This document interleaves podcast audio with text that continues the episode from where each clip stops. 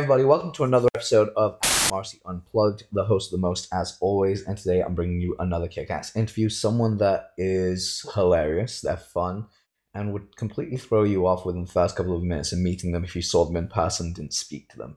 Because uh, they are definitely a 180 from what you'd expect, which is amazing. Um, my next guest today is one, the one and only Christine Nicholson. She is an amazing entrepreneur as well as, well, her site pretty much her site says what she does. It's the like whole says what it uh, does what it says on the tin, which is she is known as the Profit Fixer. And again, subsequently, the show is sponsored by theprofitfixer.co.uk as well as adilamarsi.com. And I'm going to shut up now and bring Christine on board. Hey, Christine, thanks for being here. Hey, how, how are you? I'm great. How are you? Yeah, good. Yeah, good. Uh, t- today is a glorious day. Um, Actually, the sun was shining before. It's gone a bit cloudy now, but it's absolutely it is not going to rain because I am going. I'm I have got a walk uh, this afternoon, and um, and I absolutely refuse to use an umbrella in London. It's a weapon of mass blindness.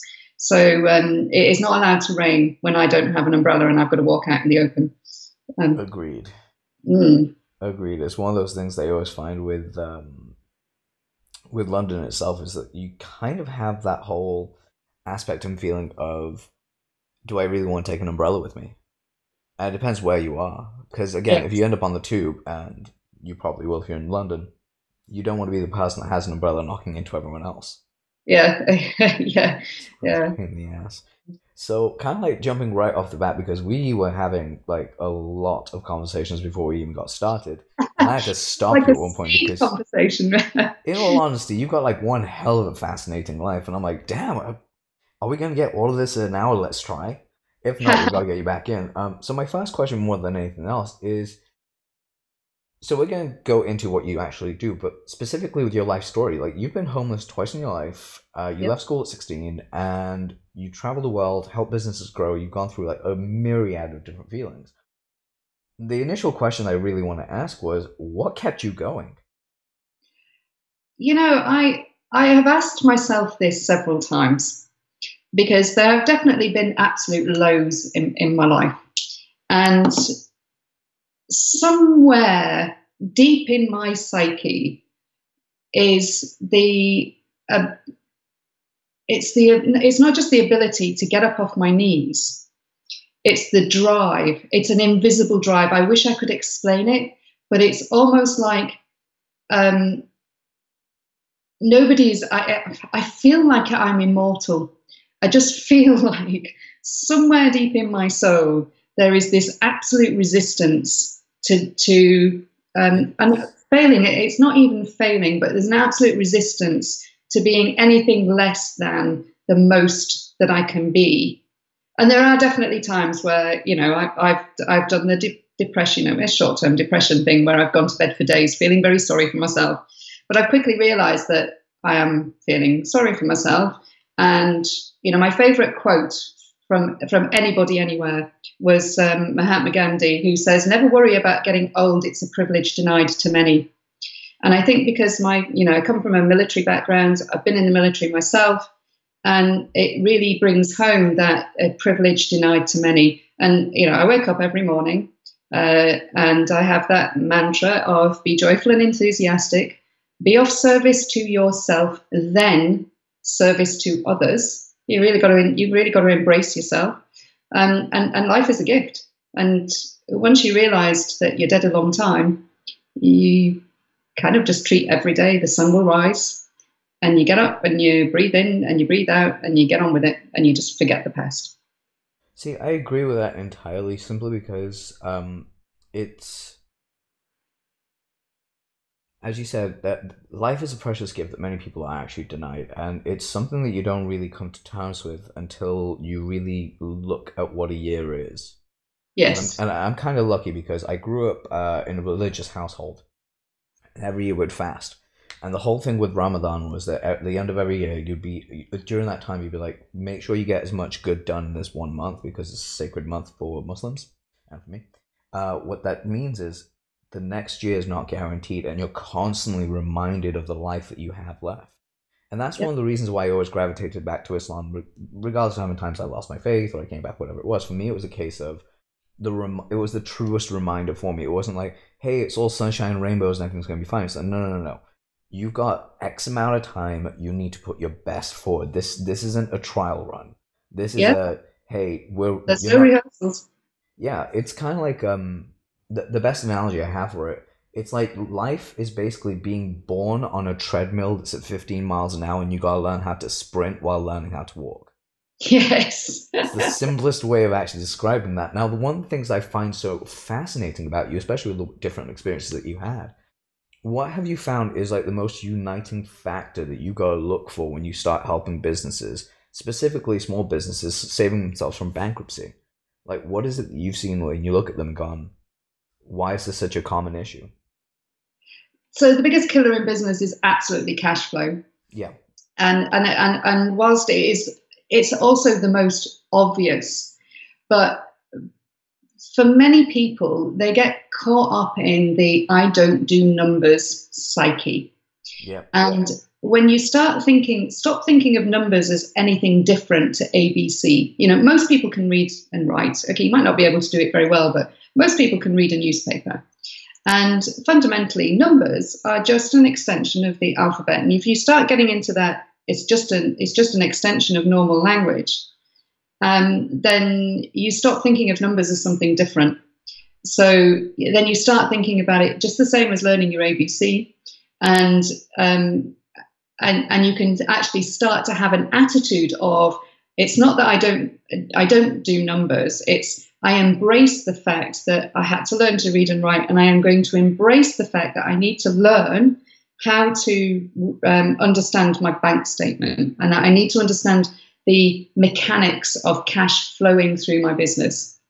Now one step back from that is you need to understand that you're profitable and one, one of the biggest things that one of the biggest challenges that i have is getting people to recognize the difference between profit and cash flow um, uh, but it's why you know I wrote my very first book, um, Five Minute Finance, purely on conversations that I was having with my clients over and over again, and the whole book is written um, with the it's it's not an accounting book. It's what is I actually put that on the first page. You know, no yawning here. This is not an accounting book.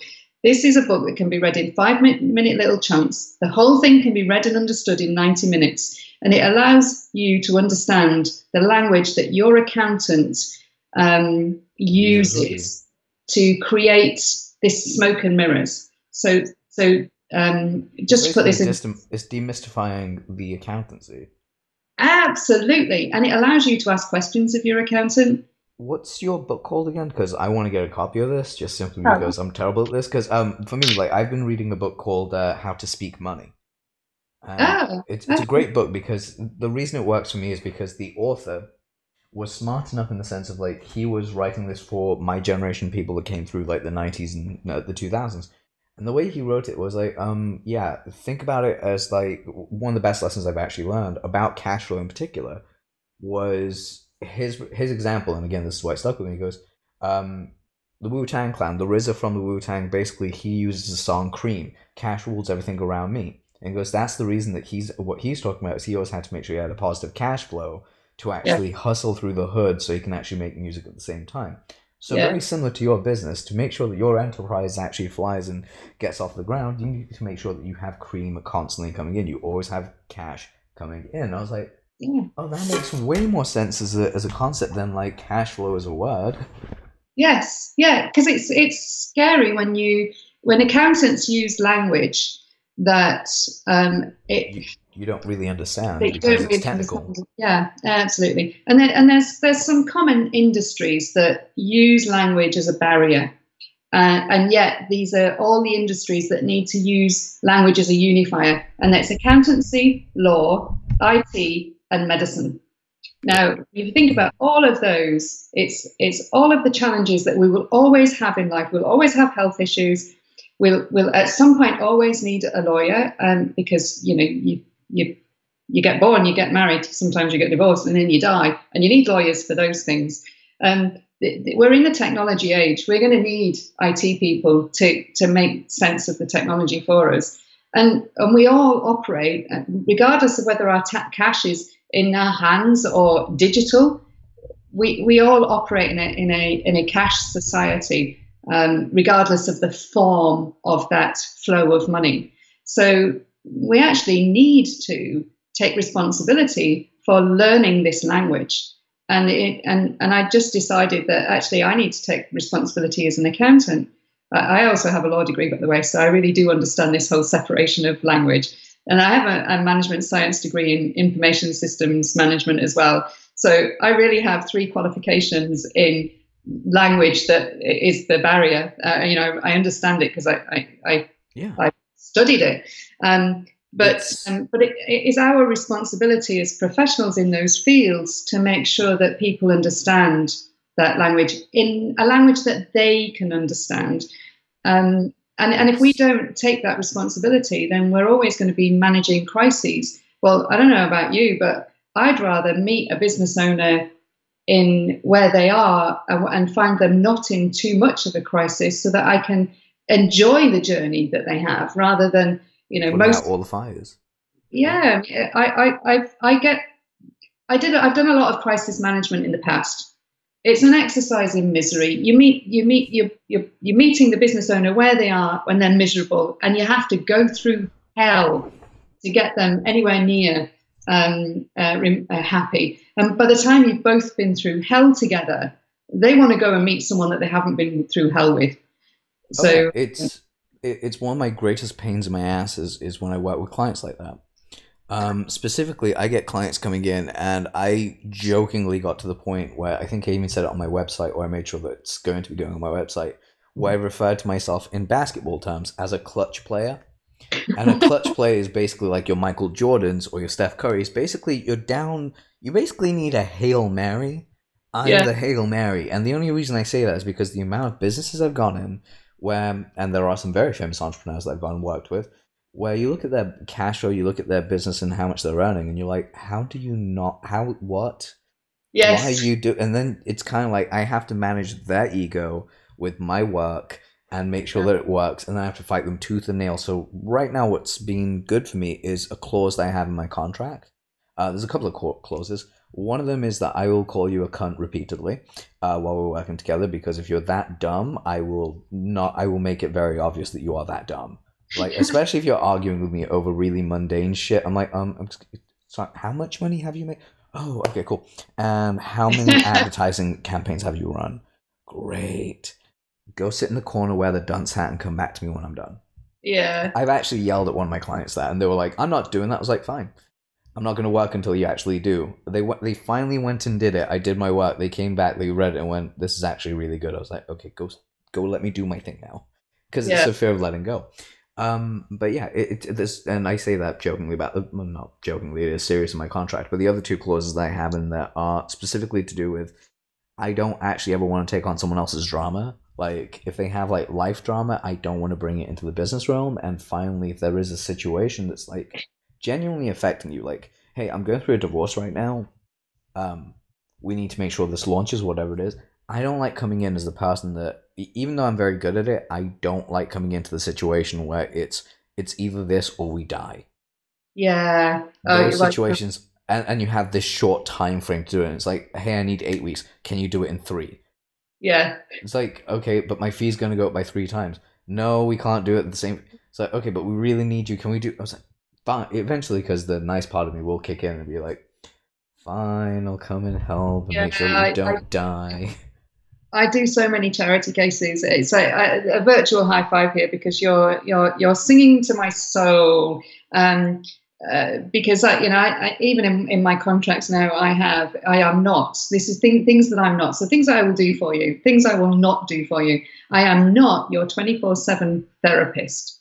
Yeah. You know, there are things that I cannot fix. And if you, it, there are things that I can fix, but you have to want them to be fixed. Yes. And if you want them to be fixed, I can't make you. So, um, and, and some people really do think that, that, you know, that they can kind of step aside, let me step in, let me fix them, and then they step back in and screw it all up again.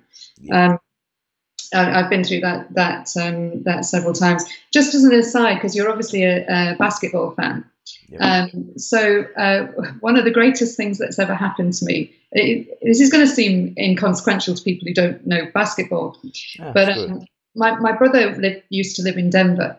No way. And I, went out to see him, and I was on a flight back, and uh, there was a, a kind of hoo ha going on around the flight, and I was kind of oblivious as to all I wanted to do was get him off like uh, Denver to Atlanta, and then I was long haul from there. So all I wanted to do was settle in and watch the movie. And um, anyway, this guy came to sit next to me. So we're in row one, and uh, this guy came to sit next to me, and I kind of started looking up and kept on looking up right up until my head was like, and I was like, I said to this guy who was just the biggest guy I've ever seen, and oh my god, how tall are you? And he said, seven foot three. Now, to put that into perspective, that is a full 24 inches taller than me. Okay, his feet were bigger than me. His, he had size 21 feet. And I so said, You're five three then? Yeah. And so, so I then said to him, Oh my God, do you play basketball? now, the reason why this is funny, and uh, the entire flight just burst into hysterics, it was Dikembe Mutombo, you Dikembe Mutombo. You literally you. So eighteen years uh, in the in the NBA. Uh, yeah, he, legend, legend a, status. Uh, yeah, Hall of Famer, and the nicest man, the oh, yeah. nicest man you could ever want to spend a four-hour flight. In fact, I didn't want to get off the plane, and I was quite happy to grab hold of his leg and say, "Please don't leave me," because he was just so nice, yeah. just so nice it's kind of like what I really love. Like one of my favorite players at the current moment is Steph Curry. I love Steph Curry just simply because not only is he great on the court, like he is the example of a perfect playmaker because he's unselfish. This is how crazy. So take away all like the charitable stuff that he does, his entrepreneurship, his cha- everything. Him and his wife are a powerhouse. Um, basically, him and his wife, I compare them as what Kanye West and Kim Kardashian are, but likable. Yes. Kim and Kim and Kanye are successful, they're happy, but they do draw a lot of hate. Steph and Ayesha, they just draw a lot of love. Like people yeah. just like enamored with them. The thing that I really adore about it though is um you can almost like once you've been doing what I've been doing for such a long time, you can almost immediately tell when someone's fake and when someone's yeah. real just by a photograph. And with him, you could just tell the kindness from that person's uh, personality because of how his family uh, is and how he grew up and everything else. But specifically, one thing that he did that made me uh, really endeared me to him to really show his character was he held the record for most three pointers made in a single game. His his um the shooting guard because he's point guard. His shooting guard, the guy that he plays with, uh, Klay Thompson. They're basically known as the Splash Brothers because they just dominate the three point range. Yeah. Stephen ensured Klay broke his record. Like Klay was about to break his record, and Stephen kept getting the ball and kept passing it to Klay and kept telling everyone, "Give Klay the ball, let him get the three, let him get the three, let him get the three. And he's just encouraging his friends, like, "Break my record, smash it, destroy my record." And then when he was asked, like Klay was asked, "What what was Steph's reaction?" He goes, "That's how you can tell he's an unselfish player. He gave me the ball and was like, take the shot, keep taking the shot until you break my record." Yeah. And he goes, the thing is with Steph, you know, he's such a competitor because now he's like, okay, you broke my record. Now I'm going to try and break that record, and then yeah. I'm going to get you to break it back, and then we're going to go back and forth until it's just the two of us. And it's yeah. like you can tell that love from someone right away. Now, yeah. kind of jumping off of that because there is a very key point that I do want to ask. You've obviously developed like skills in how you can quickly uh, analyze characters of who you want to work with and who you don't want to work with. Obviously, that's through a lifetime of experience of exactly what you've gone through. Um, what have you found are the key characteristics that actually help people in business succeed? Like, what are the key internal characteristics, not the external factors? Because you know you can catch a lucky break, you can fake your way to being a success, you can lie, cheat, and steal and get that. But there is a, a certain characteristic inside people that I believe, if you look at them, you're like, yeah, there's something special about them. They're gonna, they're just gonna go and do it. Like, they get the if they catch the right path and go this way, they're just gonna make it. So, what would you say of those characteristics? Um, so the, the key one is tenacity. It, it is just that absolute keep going. Even if you're on your knees crawling, it's keep going. And and I have a couple of so so Winston Churchill, amazing guy from a quotes perspective. I mean, he has one for everything. Oh, pretty much. and, and, and one of his key key quotes was, um, "When in hell, keep going." So even when you are absolutely on your knees, and you might need to change something because he, he doesn't say, "When in hell, keep going in the same direction." What he does say is just keep going because there's only one way out of hell, and that's to move. Yep. Um, and and people with tenacity uh, uh, really keep going. I, I saw a great uh, speech by Madonna. I think it went viral last year, where she was given a lifetime award, and uh, she walked on the stage and she and, and it was really impassioned speech. But the thing that really came out of it for me was when she said, "You know, people think that I've been con- controversial in my career, but the most controversial thing I've done is I stuck around, and that's it. You know, people who just stick at it." um, not just sticking at something for plain old stubbiness, but actually to stick around and adapt. Uh, uh, but but they, they you know they have a commitment to their goals or their or their mission. Um, so one of the things that you kind of need to to complement the tenacity is a level of confidence, and it is that self confidence and I don't mean arrogance. I mean it is actually just being confident in in your abilities, or confident in the fact that you can learn the things that are required to keep you going. So there's got to be a level of self awareness there, but but having confidence that's that rather than arrogance, and having a level of uh, self belief that again is not just um, what I call the bullshit factor. Yeah. Um, and then finally, well, two other things really. One is being very outcome orientated, because uh, ultimately success is the culmination of the daily activities, your daily actions. And um, I'm sure we've all come across people who are um, like if you're if you have a great new idea and you say right i'm going to be doing this um, and I'm, I'm, I'm, going to start implementing it and then people will say oh yeah i had that it won't work. I had that idea 10 years ago. Uh, yeah well you might have had that idea 10 years ago but did you do anything about it? And and there's always going to be a minute you put your head above the parapet there's always going to be somebody who has a pot shot at you. Um, so you kind of have to be prepared to uh, take the hate um, but but be outcome orientated. So it's do stuff. Because nothing nothing will make you more successful than just getting shit done. Um, and then finally really uh, you wrap all of those three things into teamwork. Uh, and that's recognizing that you can't do everything on your own.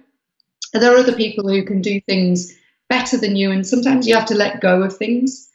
Um, and get out of your it's like i'm always saying the phrase i just get out of my own badass way um, because when you let other people in and you just trust them, you, what you're doing when you trust other people is you're trusting yourself. And you're trusting yourself to let go.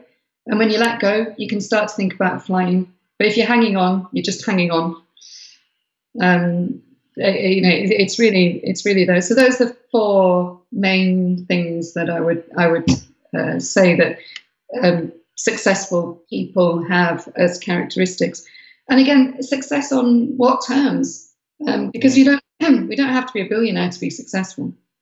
Yeah, I mean, it really just depends where you are as well. Because, like, as far as it goes with, um, like, my own personal standards, I am, I'm successful by society standards, but not by my own. yes. Yeah, that's the way I always look at it because I'm like, oh wait, I've got all this stuff that I want to do. I've, it's constantly moving forward, but it's like releasing myself out of the position I'm in, which is what I'm working towards.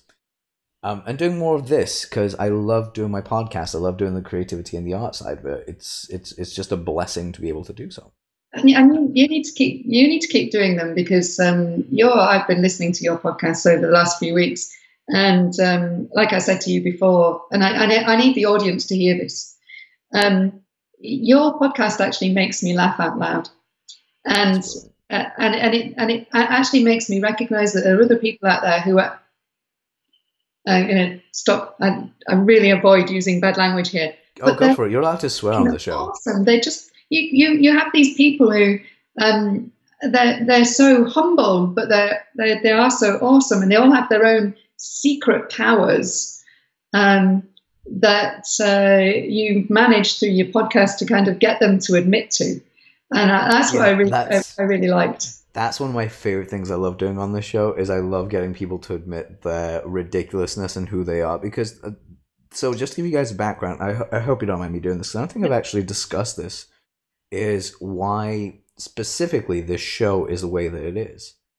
Um, and the whole reason is because um, back in 2014 ish, around that time, 2012 to 2014, like the online digital space was like just teeming with everyone trying to be the next quote unquote guru and the next authority or whatever it was. And I was like, I know these guys. Because like thing is, I've been a copywriter forever. Like I've been a direct response copywriter from the time from the time I turned eighteen. I was a pro. Previous to that, there was six years before of like hard work and unconscious work underneath to actually get there. And I just exploded out the gate with million dollar results. I mean, you just don't do that overnight. It takes a long time of building to get there. Yeah. And of course, that had its own challenges, its own right. But in that time period, I knew a lot of people that came up being the big successful gurus they are today. And I'm like, I remember you. We spoke about, and I have like this recall of the dumbest conversations we've had. Um, like there's a great copywriter called Colin Theriot, um, Cult of Copy, really, really good dude. I've had him on the show before. Uh, like Colin and I have had like we when we met in London in October, he actually was like he was telling his wife, he was like, "Shit, I can't believe it. I've known Adil for nearly like for, for a decade." It's like I yeah. didn't know he was a 19 year old. And it's like he's 29 now, he's turning 30. It's insane. I was like, yeah, it's really crazy that we've known each other this long.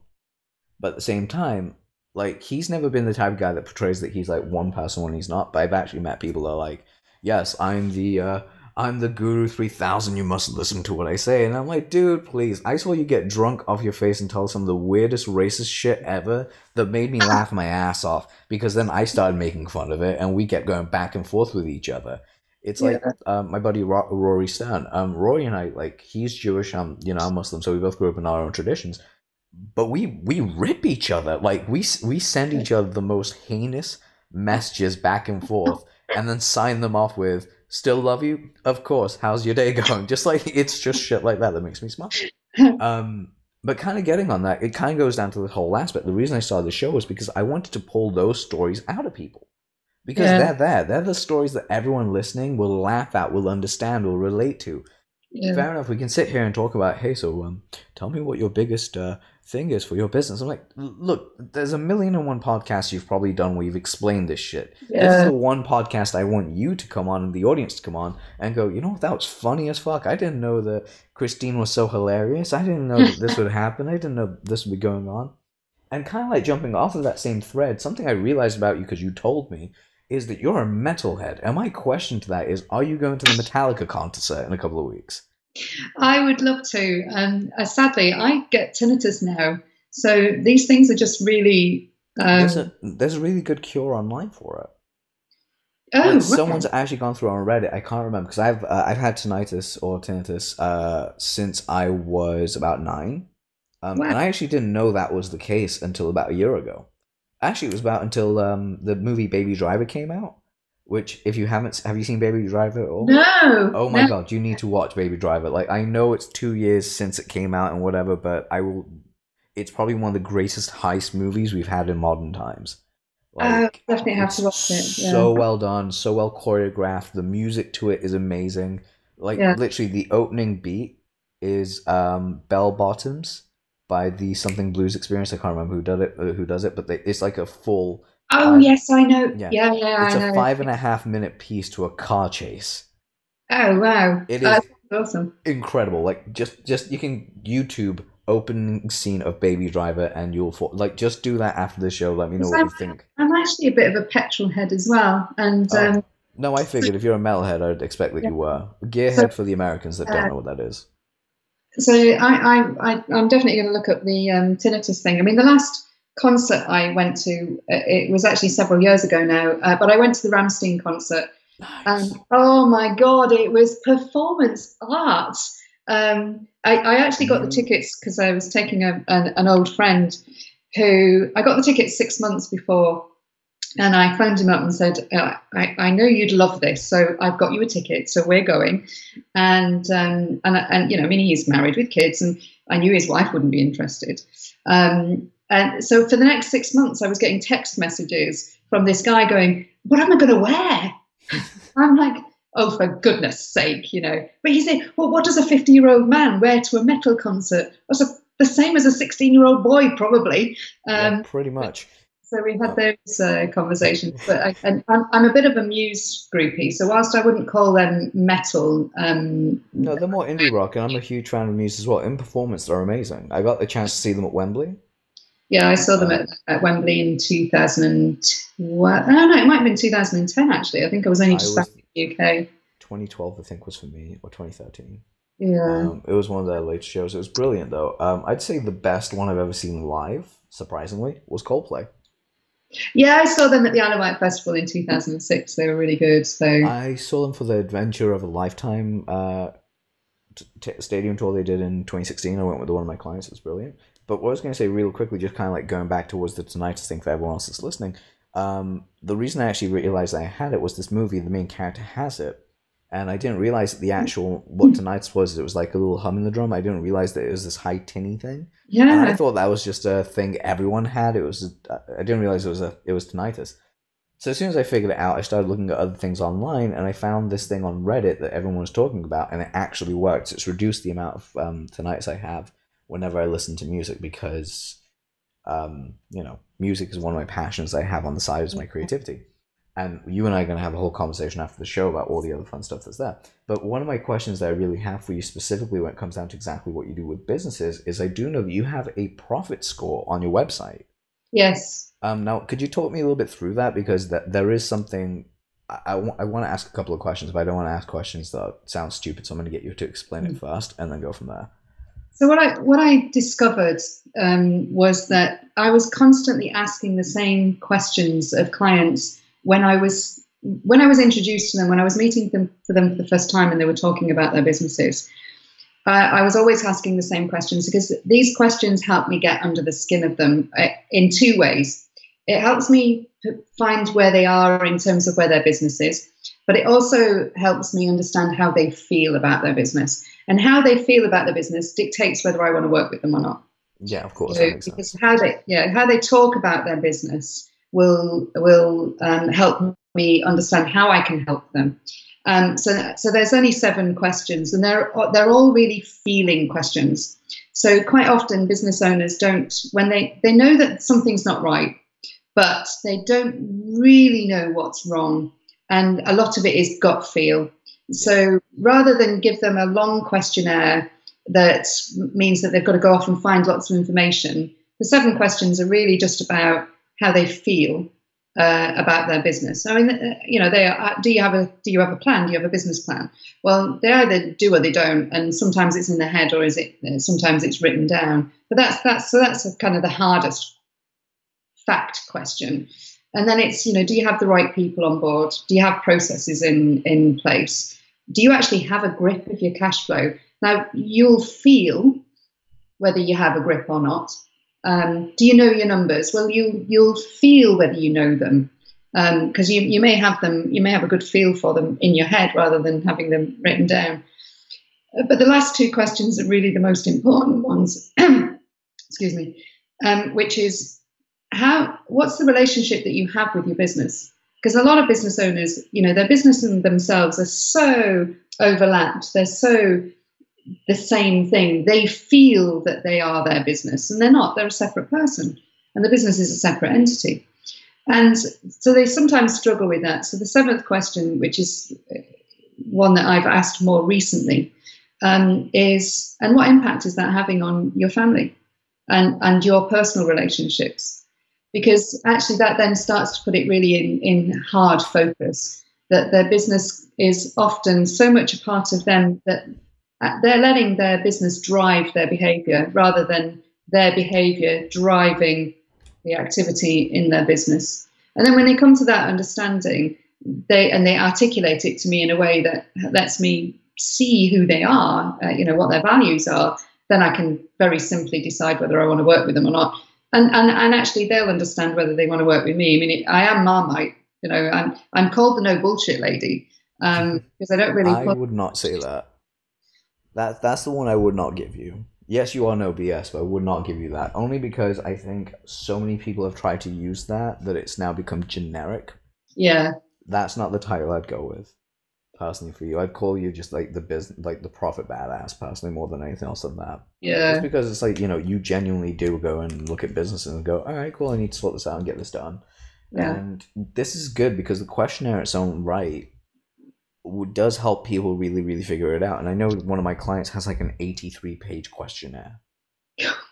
And- Wow. That's quite. either- no, sorry, it's eight, either 83 pages or 83 questions. No, it's 83 questions. He has an 83 questions questionnaire. And 83, the, all 83, by the time you're done, you have a basic mini book written about your business. Yeah and I'm like, why?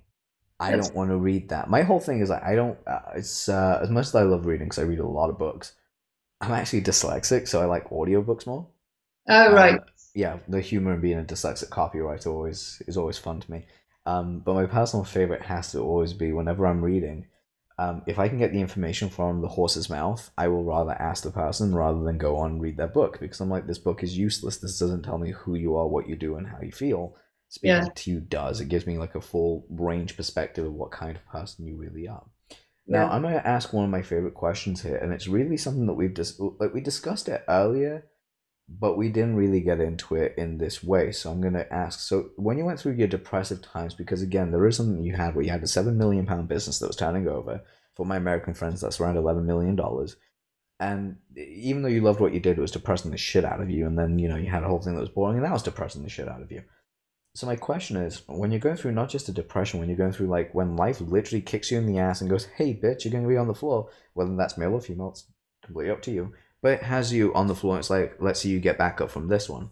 What process? Because like, yes, you have the tenacity that'll obviously get you back up, and that's something that I think every real entrepreneur has. Like, you can almost feel it right away. Yeah. My question is, what were the actual physical steps you took? to actually get out and ensure you stay out, or if you go back in, you know the pathway out. Because I truly believe we all have a map for everything that we do. Like we have a map map for forgiveness, we have a map for kindness, we have a map of process, we have a map of getting out of shit. What is Yeah. that map for you, and how did you do it? Okay. Um, so I am. I feel I'm extraordinarily lucky in that um, for two, for two reasons. Um, one, I'm the eldest of five kids, uh, and therefore it's kind of it, there's been an innate leadership. Yeah, You know, it's like I, I, I take responsibility. Um, but equally, I've since being very young, I've always had role models and I've recognized the value of those role models. And then when I was 14, I, I met my first um, mentor, sort of life mentor. And this was someone who absolutely role modeled the way. So my uh, and, and and throughout my entire career, I've had you know I've had professional mentors, in, you know people who've mentored me through the professional elements of my life. I've had uh, business mentors, um, and I've had role role model mentors, and I've mentored lots of people myself. And when I feel that I'm, uh, you know, I've hit rock bottom and I really, uh, when I'm really on my knees, then I I do I do three things. One, I visualize myself in a better place and it might be it might feel very far off but i just visualize myself in a better place. Um, and you know i'm a great hiker and i used to do a lot of kind of climbing and mountaineering. Um, so a great place for me is to visualize myself on the top of a hill. In fact when i was in uh, when my brother was in denver we hit the um, climbed the continental divide. And you're up there and you're i think it's 15000 feet. It's just it's, it's just stunning yeah, above So- sea level, so it's ridiculously. uh, It's your altitude.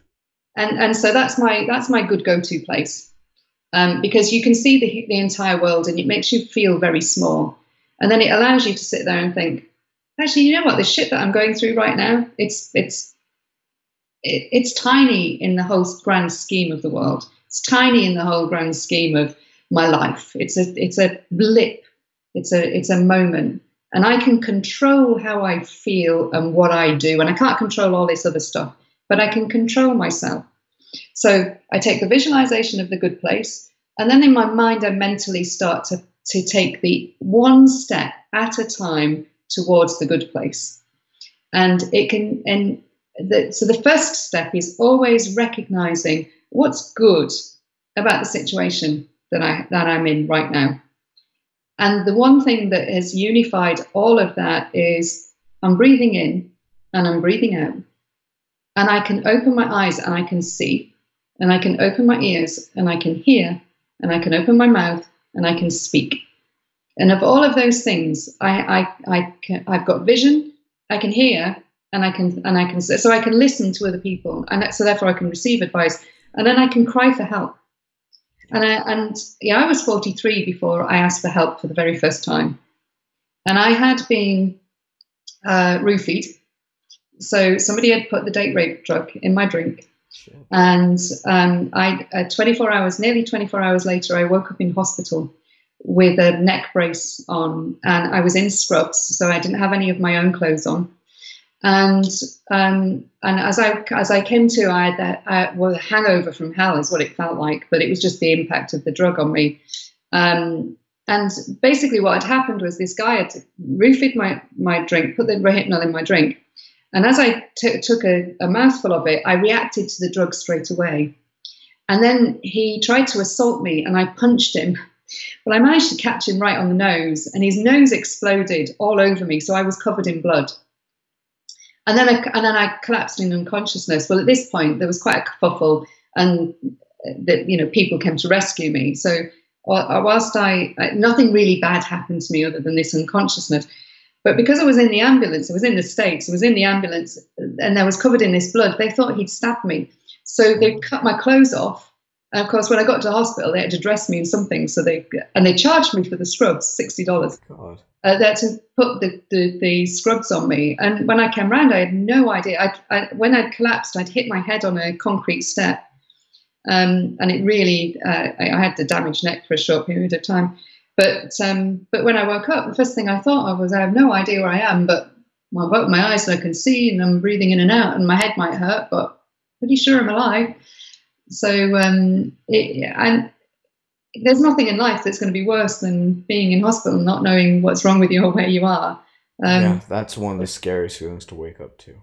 Unfortunately, yeah. one I've woken up to far too many times in my own personal life. but uh, it, it's usually through some ridiculous reason or another. But I've got to tell you, like the strangest feelings I have is when you wake up in a place that you're not familiar with.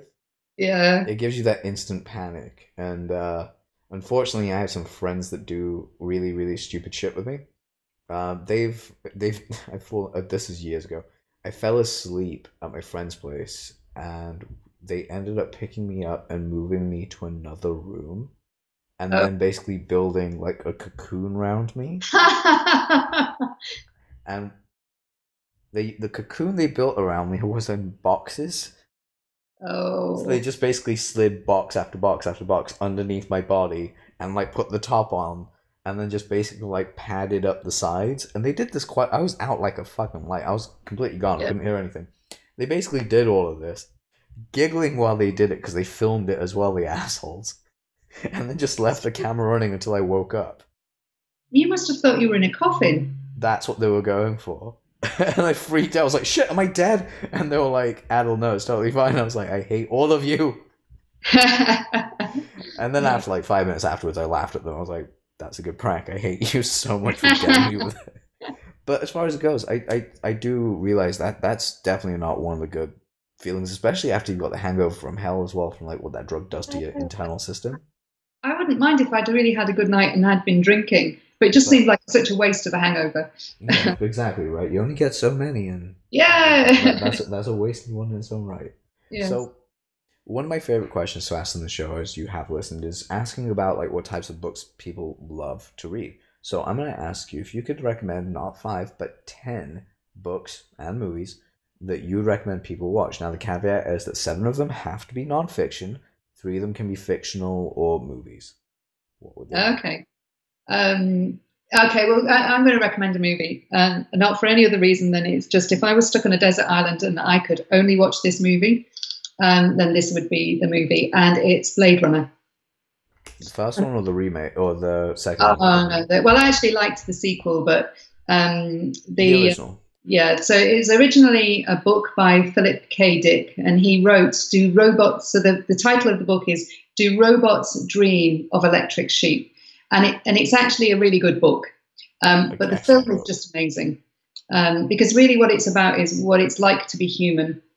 And um, and, and, and anybody who's seen the film will understand. You know, these robots actually think that they're human, and well, they want to live. They, they don't think they're human at all, but they want to live, and it's that that um, hanging on to that that absolute sheer will to just keep existing um, is fundamentally part of what what it is to be human. Um, and uh, I, so I recommend I recommend the film and or, and or the book, but that's one, one of my um, one of my choices. Um, from a, a, book perspective, the, the book that I give out the most to just about everybody is the E Myth by Michael Gerber. Now, if you if you listen to it on Audible, and it, he does do it on Audible, and he's quite a controversial character. Um, uh, but even when I'm reading the actual book, in my head, I'm hearing his voice. And he's got a very distinctive voice. He, but he and he can be very funny, but he's a very very dry humour. Um, and the so other perfect thing, for us then. the other the other thing that I uh, book that I give out a lot is um, a, a, book called The One Thing, and I keep saying it's by Joe Calloway, and I'm pretty sure it's not. But um, it, it, the, the fundamental thing about the book, and I can save you reading the book, here it is in one sentence it's what is the one thing such that by doing it right now makes everything else in the future either easier or irrelevant? And it's a, way, a great way of improving your product, productivity. But it's a really good book um, and really, really, really short. Um, I think it's by Gary W. Keller. Yes, Gary Keller. Yeah, yeah. So Joe, Joe um, J. Pa- uh, Papasan, I think it is. This is a co-writer that wrote it. Yeah, that sounds about right. Yeah. So, but those those two books I probably have bought more than a hundred times because I give them away fairly frequently. Um, oh dearie me, I'm I'm struggling now because this has caught me on the. Oh, it'll catch everyone. I love doing this because it's a fun little thing that's like, ooh, what would I even say? Um, this is why I never. I, this is why I never edit my show because I love this angst because I'm like it makes me fun. It makes my day great. Okay, so my my um, third book is going to be Traction by Gino Wickman. Um, so Gino Wickman has devised this thing called the Entrepreneur's Operating System. It's something that I implement with just about all my clients. It's a really good book. Um, most business owners think, "Well, hey, now where do I get started?" Well, give me a call because I can implement it.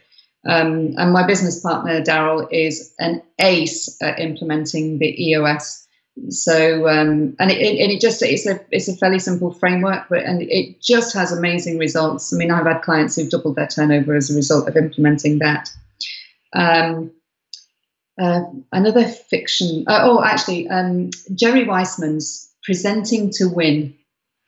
If anybody has ever sat through the most turgid, document presented as presentation, as in a PowerPoint slide presentation with more words on it than bloody war and peace, then you uh, hand this book, uh, Presenting to Win by Jerry Weissman, to, to the presenter. It's, it's pretty life changing. I mean, I have slides in my presentation, they've got no words on them, and it's brilliant. People look at the pictures and then they pay attention to what I'm saying. Um, oh, goodness me uh, a piece of fiction uh, fiction book. Um, this is going to be right out there. I love John, I love John Irving uh, as a writer. I think he's an extraordinarily talented writer, and he wrote a book called A Prayer for Owen Meany. This okay. book, it was the only English language book that I could find when I when I was in France, and I was getting the TGV from Nice to Paris. Um, and I literally worked it. It was it, picked it up purely because it was the only English book there. And within three minutes of being into this book, I had laughed out loud. I was crying. I was sobbing um, at the story. And it kept me going through it. I mean, it's a roller coaster of a read, but again, it's all about being human. Um, and it's just so well written. He's I recommend all of his books, but but that would be one of my desert island um, my, my absolute desert island books. Mm-hmm. Um, I am going to do something really bad. I'm just going to open my cupboard because I have a bookcase inside my cupboard. Go for it. I have I haven't built mine yet because I'm still um, Again, sorting. By the time this show comes out, my uh, my office bedroom and everything should be set up fully the way I want it. So we'll be in a perfect podcasting studio in future. Ah, And so what I want to do eventually for the show is I want to start bringing guests that if they're in local to London or whatever, it's like just get them to come to my house when we record in house. yeah, no, that would be fantastic. Yeah.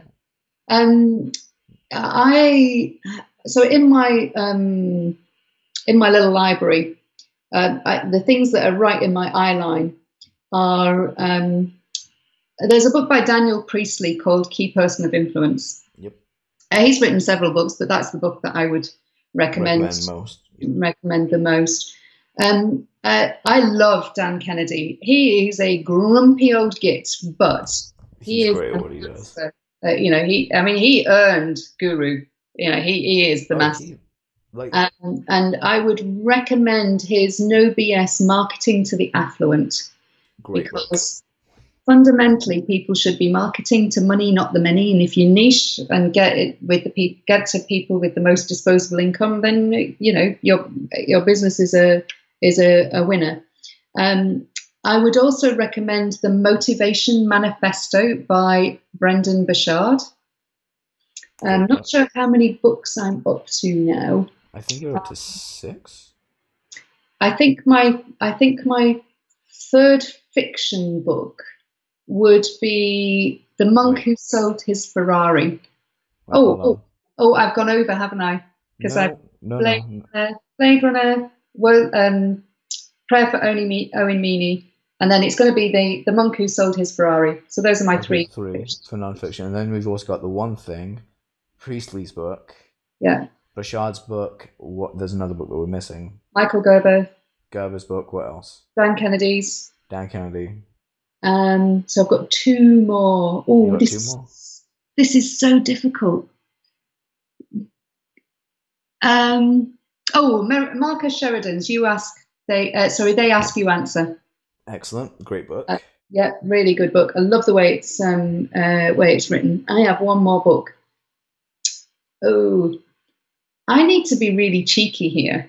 Go for it. If you don't put your own book on this list, I'll be pissed. I am going to recommend my own book.